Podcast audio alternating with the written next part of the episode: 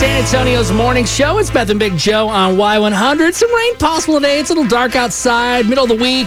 Can we get through it, Beth? I think sure, we can. We sure can. I think so. If you need some sunshine in your heart, you got to remember today's morning motivation is believing in negative thoughts is the single greatest obstruction to success.